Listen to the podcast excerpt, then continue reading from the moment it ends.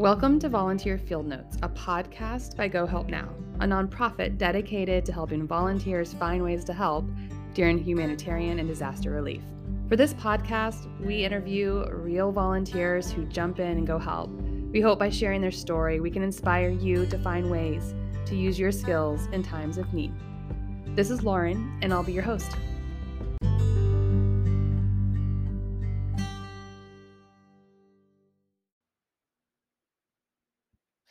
On today's episode, I interview Jeff, a Chicago native who, from a very young age, was intrigued with helping others.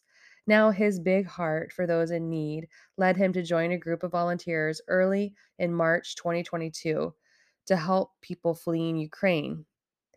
Jeff's background in volunteer disaster training, his business acumen, his empathy for those in need, and his strong work ethic were crucial for him starting the nonprofit Project Aid and Rescue.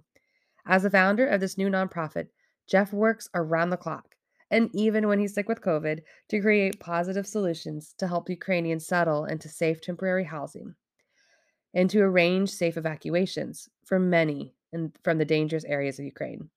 I was thrilled to catch up with Jeff to learn about how he got started and to highlight some of the ways others can get involved with this awesome work that Project Aid and Rescue is still doing.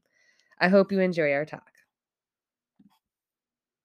Today we've got Jeff from Project Aid and Rescue, and we are so excited to talk about where his journey started and where it's going and volunteerism in general. So, Jeff, thanks so much for joining us today. Thanks for having me. Appreciate the opportunity.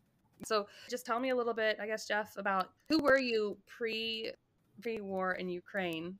Oh, What's your background? Um, okay, so my name is Jeff Kaminsky. I live in the suburbs of Chicago and I'm a father. I've got three children. I am married, and um, I was um, been volunteering with the fire department for you know probably 10 years prior to this my first job i guess uh, when i was 11 years old i went to the local fire department and i said can i volunteer can i help can i get a job here i'll clean up and do stuff so i was always kind of enamored with the fire department and um, you know when the war broke out, like many of us, I watched and watched some of the politics that were leading up to it and thinking, he's going to go in. It's just a matter of time. And then when it actually happened, I was very upset. And I just could not understand how people could watch on the television and turn the channel and, okay, I've had enough of this and move over. And, and I saw what was happening and I was appalled. How could this be happening in 2022? Didn't know what to do. And then I received an email from a friend who was asking, uh, telling me about his brother in Berlin who was working to evacuate refugees, uh, orphans, as a matter of fact, 200 that became 400 orphans from Odessa.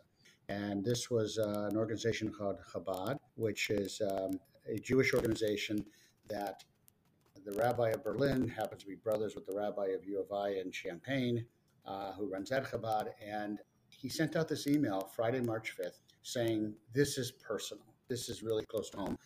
We really desperately need help. And I read that email and I kind of made a decision okay, okay, I don't know what to do, but I'm going to go to Berlin and help with the evacuation of refugees. And I didn't know what this was. It wasn't refugees, it was orphan. And I contacted the Northbrook fire chief who had just recently retired, who trained me in the CERT program. I'm on the what's called the Community Emergency Response Team volunteer uh, people that are trained. In our case, it's the fire department. Sometimes it's the police departments around the country. But the idea is that it came out of the Bush administration in the 19 in 2000s because of the uh, earthquakes in the 1990s.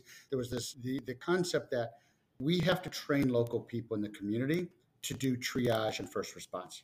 We cannot wait for the police and the fire department and the paramedics to get to uh, area where there's a crisis, such as an earthquake or a tornado, uh, as quickly as they want them to. So let's train members of the community. So I was one of those guys that volunteered to be trained and felt like, okay, I, I, I always want to know what do you do if there's a car crash? What do you do if your neighbor's house is on fire? And, mm-hmm. and so that's why I went and volunteered to do that. And when the opportunity came to go and e- evacuate or help with the orphans, and I'm seeing these scenes of the people being taken out. And a lot of it was first aid, you know, people with injuries and things like that. And I'm like, I can do this. I, I, let's go. Let, us do it. So I contacted uh, the fire chief and I said, here's what's going on. I'm going to go to Berlin to help with the evacuation of these orphans. Would you like to come with me? He says, let's go. Um, Dave Crawford is the uh, former fire chief that uh, trained me and is a close friend. And, you know, the following Monday afternoon, we were on a plane on March wow. 7th, 12 days into the war to Berlin. And when we got there, we are a little bit disappointed because we are thinking, okay, we're going to use our skills and you need a paramedic, which I'm not, but he is. And you need uh, my, uh, my skills from operations, logistics, uh, whatever. Um, most of the orphans were evacuated, and it was remarkable because the head of the German federal police in 2022 personally called and asked the border security and border control of six countries to allow these undocumented orphaned children, most of them were Jewish, to be let out without passports. They were orphans, and to come to Berlin as guests of the German government. Think about that. In 2022, the head of the German federal police is calling the border controls, um, negotiating the free passage, the safe passage of these busloads of Jews, Jewish children. Once that was done and it was in, they were safe in Berlin, it became clear that they really didn't need our help the way we thought they would be needed. You know, they weren't sending us to the border to actually do the evacuations. They want us to help with the hotel. And I was thinking, okay, there's we're here, we're halfway there. We've got to do more. One of my friends that I'd met said, Jeff, before you go home, go to the Berlin Central Bus Station, the ZOB. I said, What's there? He said, There's thousands of refugees coming. I said, To Berlin? Really? Now, Berlin to Ukraine is anywhere from a, a 10 to 14 hour bus ride. Um, you know, certainly a little faster by train. But all of a sudden, I see these papers, articles saying Berlin is ground zero for refugees. Mm. Why? Because Berlin is such a big city. It's a well known city. And, and, Germany is by far the uh, wealthiest country of the EU. Poland has was doing a remarkable job. They were completely overwhelmed at the beginning of the war. This is March. I mean, this is the mm-hmm. few days into the war. This is early on. Yeah, people were just coming early on. a lot in masses so, into Poland. So I went to the Berlin bus station and I see bus after bus unloading and I went up to what I thought was the people there. I said, "Well, who's in charge here?" And they're like, "Well, we all are." I see a white uh, tent with a big red cross on it, and I see mm-hmm. tables and, and inside of food and boxes of clothing and toys and anything you can imagine. So I finally got to somebody who was like one of the managers, if you will. And this was a grassroots program that the local Berliners came together and really did a remarkable job. And there were men and women sitting at a table with laptops typing. And I said, What are they doing over there? Well, they're trying to figure out who's got housing available. And a lot of people had volunteered housing for the refugees. And remember, most of the people coming out were women with their children, and of course, the elderly. So I said, What do you guys need? What don't you have? And they're like, Well, I said, Where are you putting all these people? Because people were just sleeping on the, on the, on the benches. They were just pouring over things. Yeah. There was also a lot of rampant illness there. COVID was spreading, um, and you had a lot of uh, moms with young children. I saw people who had literally were holding their their bags that they had been carrying for the last 12 days. Some cases, people were were been running for two weeks. I heard stories of fathers and mothers spray painting on the side of the car, children don't shoot in mm-hmm. Russian and in Ukrainian, and telling stories about how the car in front of them got shot up and the car behind them got shot up. Oh yeah, those who I feel like those who made it out in those early days were people who had seen a whole lot and experienced a whole lot. So when you see those people who were coming across the border, coming to Berlin to safe places, the experience that they had was just really terrible. It was. I said to the person in charge, I said, okay, looks like you have food, you have medical staff. What do you need? She says, I need a place to put these people to sleep. I said, What well, do you have money? She says, Some people are coming and handing us cash. I said, You're not set up as an organization, mm-hmm. hasn't been sponsored yet by Berlin, the Senate, nothing like that. I said, Okay, let me go to my hotel and see what I can do. I went to my hotel and I negotiated like 20 rooms. And then I went to another hotel and I negotiated another 20 rooms and then I did it again. So I started going around Berlin and renting up hotel rooms And then I would go back to the ZOB and I said, okay, I now have 20 hotel rooms. I now have 40 Mhm. hotel rooms. And I started taking women and children and putting them into the hotel rooms. And over the course of, you know, I was there for just under four weeks. And then I came home to the States sick with COVID. And I still did it, Oh. working with people that were on the ground that Yeah. I had met. And I said, look, I'm going to be going home. I need somebody to help me with this because I can't do it on my own. Mhm. And, you know, they would call me up or text me and say, Jeff, we have a mother and her three children, and she's at such and such a place. I would literally order an Uber from my phone in Chicago to Berlin to pick up a family to bring them to the hotel. Well, and you know that's just Okay. one of the one of the things that, yeah, that modern convenience that we have right now of sending money, of finding places to stay, sending food. That's incredible. So it, within within the next over the course of three months, I personally put, uh, I guess I'd say probably just under two thousand women, children, elderly uh, into hotels. Great. and that's how I got started because I felt like okay, I was doing Mhm. something. And and let me back up a moment because when I first started doing this, I gave him my own credit card, but then I started to post on social media to friends back Mhm. home what I was doing, and I had set up a GoFundMe page uh, uh, that I was coming, and people started to donate and send me money. Started donating to the GoFundMe page, and I started using the money that was coming in to pay for the hotel rooms. wow. So when I came home, it was not easy to turn this off, not at all. I looked at these faces. These faces, these could have been my children, could have been my relatives. I just felt, my God, I could only hope if God forbid this happened in my country to my family, that there were people willing to help the way I and the other volunteers were willing to help. And that's how I got started.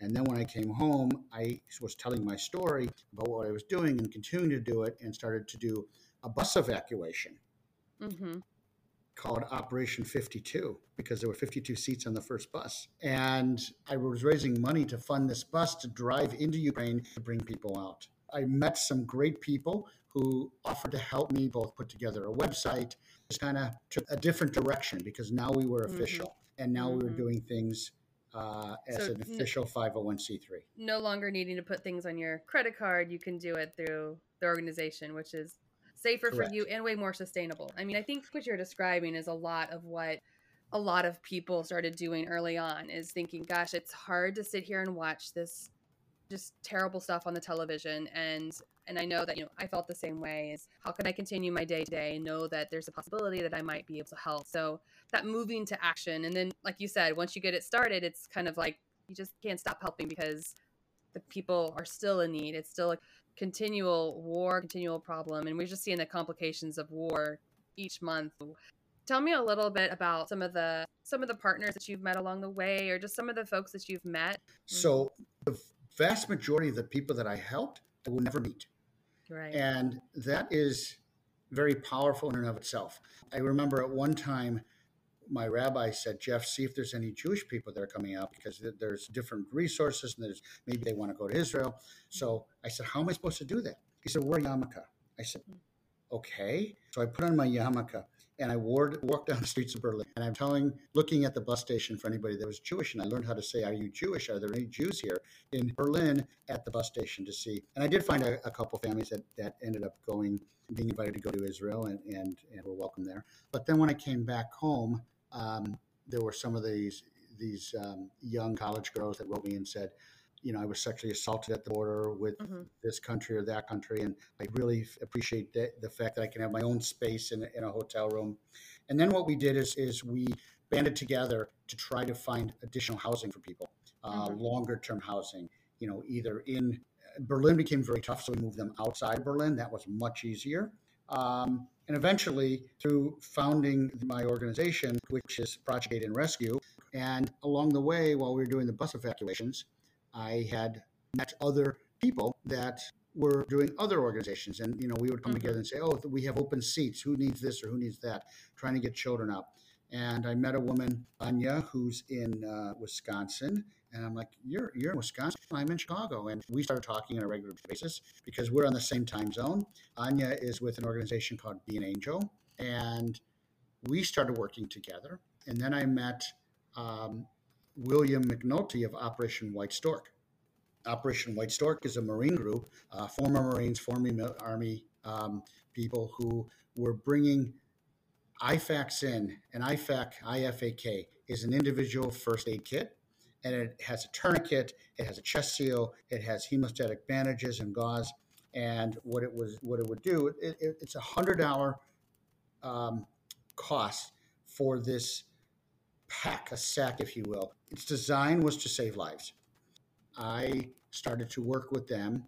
I was working on doing some evacuations of of uh, people. One of the people who was a refugee that I'd helped in the hotel asked me if I could help get her brother out. Her brother had a broken spine, and they were in uh, Bucha, mm-hmm. him and his mother. So in April 7th or 8th, I believe it was, we were able to evacuate them to Berlin on, a, mm-hmm. on an ambulance. And um, that was, I, I want to say it's close to a thousand kilometers that we did that. Mm-hmm. And I started getting involved with how do we get people out? And I had, when I had the hotel rooms, I posted on Telegram hotel rooms available for refugees in Berlin. Called Jeff. That was it. And I started to get lots of inquiries and lots of phone calls, and, and I started to vet well, who's who. I was trying to give the hotel rooms to women with children or people who were what I consider to be more vulnerable. Through this, I get, once got a phone call from a guy that said, Can you put 52 people into a hotel room? Mm-hmm. I said, 52 people? What's that about? Doing a bus evacuation. And we're passing through Berlin, and we need a place for people to sleep that first night. So that was the start of what's probably gotcha. been our 14th or 15th bus evacuation. Um, we just did one yesterday. As the uh, uh, temperatures have gotten colder and the heating cap- capacity has been uh, degraded uh, from the infrastructure, we've been doing more and more bus evacuations. Mm-hmm. So, one of the things that Project Aid and Rescue does is it raises money to get people out and get them to, mm-hmm. to safety. We are also raising money today for generators. We have sent in antibiotics that were delivered to frontline hospitals. We did. We got uh, 2.4 million dollars worth of antibiotics donated, and was fortunate enough to meet a, a terrific gentleman um, that offered to airlift the antibiotics, and he happens to be oh, that's wonderful. A, uh, yeah, uh, he happens to be a veteran himself, and he's the mm-hmm. president and CEO of the Strong Stronghold Group. Dave Henderson has just been a, a terrific individual. So another gentleman that I met. The, the other thing I want to mention, uh, um, uh, Charita Sternberg, is the uh, runs World of Connection, and that's how you and I were introduced. I am so grateful to have partnered with Charita because she is an expert and an absolute genius when it comes to shipping. And she mm. has figured out through her charity, World of Connections, how to ship over 200 containers of aid to Ukraine. Wow. So along the way, we're meeting organizations that want to help. William uh, said to us, We're looking to ship 150 pallets of bandages over to Ukraine mm-hmm. by air or sea Anya and I were already working together to try to figure out how to get medical supplies to ship over. And along came William. And we got together Fourth of July weekend, the three of us. We got together in Milwaukee and have been working together ever since. And um, we ended up working through a couple other organizations that were willing to help us with air freight. Uh, mm-hmm. I had 27 pallets to ship over by air. That's not cheap. So that's not cheap. So, eh, how did you know how to manage some of the stuff that you're getting coming in? Uh, when whenever someone says we have 2.4 million dollars worth of antibiotics, like mm-hmm. what what have you tapped into in your your professional life or your previous life prior to this past year, which has been helpful for you to to execute this and to get things completed? You know, aside from the CERT training, you know, I've been in sales and business development my whole life.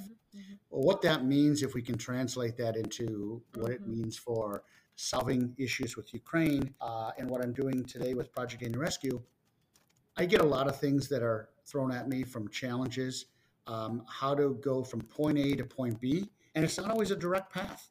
So, how do I figure out how to be the primary vendor of this particular customer? What mhm. are the problems that he needs or she needs solved? So, now I have my own company and I'm doing that on my own professionally. Um, and I'm in manufacturing and um, uh, perforated and fabricated metals. And I've been doing that for the last 15 years. So, what I've learned to do from that is how do you take something from concept Mhm. into delivery and, and get it to happen? And oftentimes, you're working with a lot of different teams and a lot of different people. In the same way that I'm working with a lot of teams and people uh, through aid and, and volunteering for Ukraine, um, the difference is I get an opportunity or a challenge or a goal to achieve. My objective is to figure out how to get it done. Right. There's no can't get it done. It's like with this situation, you have to deliver. I mean, I feel like that's kind of the the driving force, right? When people are suffering, it's like you got to find that solution. That's right. And it might be the other day we were evacuating a person that um, was in a hospital and we needed to help get them out. And there was two ambulances involved, one from one city to another, and then then the other one to uh, from the, the second location Mhm. out, out of Ukraine to into Poland. Um, the partner that I met along the way is Ukraine Air Rescue, and they have they're doing evacuations um, by air. Now you can't fly into Ukraine today, but what they're doing is they're bringing injured injured people out, and then they're flying them around. So one, I, I remember one day I had a woman that had reached out to me and said, "Hey, um, there's a man's that had worked with her. His father had been injured uh, by one of the bomb bombings that landed near their home, and he had several surgeries, and he desperately needed to get out of Ukraine. And I knew that that that the Ukraine Air Rescue had an evacuation team that um, was going to be removing some people out, and uh, so in order to get a, a, a person released, you often needed to contact the Ministry of Health, um, and I would do that. So I Mhm. networked my way to find out well, who is, how do you get to this person to Mhm. get their release, um, so they can be allowed? Because a, a man who's of the age between the ages of 18 and 65 cannot get out to uh, leave Ukraine without permission from the government. Mhm. So the same way I have to figure out how to get to the buyer who makes a decision on, on something, I had to figure out how to get to the the guy or the gal that was in charge of making a decision. Right. So it's about yeah. don't take no. It may be mm-hmm. no, not today. It's okay if I can't do it this way. How can we get it done another way? Yeah. No, that makes total sense. I think that that background seems to lend to some of the work that you're doing now, which is, you know, really awesome. And what I think I really want to encourage volunteers or people with skills to do is to find the organizations or the skill or the places where you can serve and volunteer that use the skills that you know and that, you know, you are you are able to offer to the team of people. And I think that you really touched on a few things there that really are important for where where this all started in March 2022 and kind of where it's going and um, just knowing that you know your mission has has changed and grown and evolved and the volunteer work that you have done connections that you made have grown and evolved as the months have gone on gone on because the needs have changed and i think that's one of the Right. key things that's really important about these partnerships is um, you know being strategic in who you're partnering with um, you know being making sure you're making the appropriate connections and the, meeting the needs of the people that are on the ground today which are different than they were you know in march and in april and looking more towards a you know a sustainable future for ukraine a rebuilding for ukraine is kind of Correct. hopefully on the horizon as, as we get closer to this war ending and a lot of the beginning of it was first responders going over military people people that were trained and uh, cert trained nurses aides and that and the sort and then the longevity is going to be the digital, the social media, the marketing, the fundraising, the logistics, just like you talked about. So it is interesting to see what opportunities were not available early on for people, which are now available for people to do from their very home, to be able to help and to, to do so from your house with your own skills. It's still remarkable that we can do what we're doing to It's- help. To not think that it is bigger than us and just throw up your hands and quit. It is bigger than us, but there's still something we can do to help people to save lives, to make things better for others. Well, I love that. Thanks so much, Jeff, for chatting with us today. I'm really inspired by your story and all that you've been able to do. And if anyone is looking to get involved, they can go check out your site at aidandrescue.org. So thanks so much for coming. Thank you very much, Lauren. Appreciate uh, everything that you guys are doing. And Project Aid and Rescue and I are happy to help. Um, happy to see all this through to the end and to do what we can to help the Ukrainian people. What a great talk with Jeff. Um, so grateful that he was able to take some time from his uh, from his really busy life, uh, helping Ukrainians to to just talk with us about what they're doing. If you're out there and you're intrigued by the work of Project Aid and Rescue, check them out at aidandrescue.org. And to find a wide variety of opportunities to volunteer with our partner organizations, check out our partner directory at gohelpnow.org. You can also follow us on Instagram at volunteers go help now. And if you're an organization currently seeking volunteers, please reach out to gohelpnow.org forward slash contact dash us for information on creating a profile in our directory. Thanks so much for listening.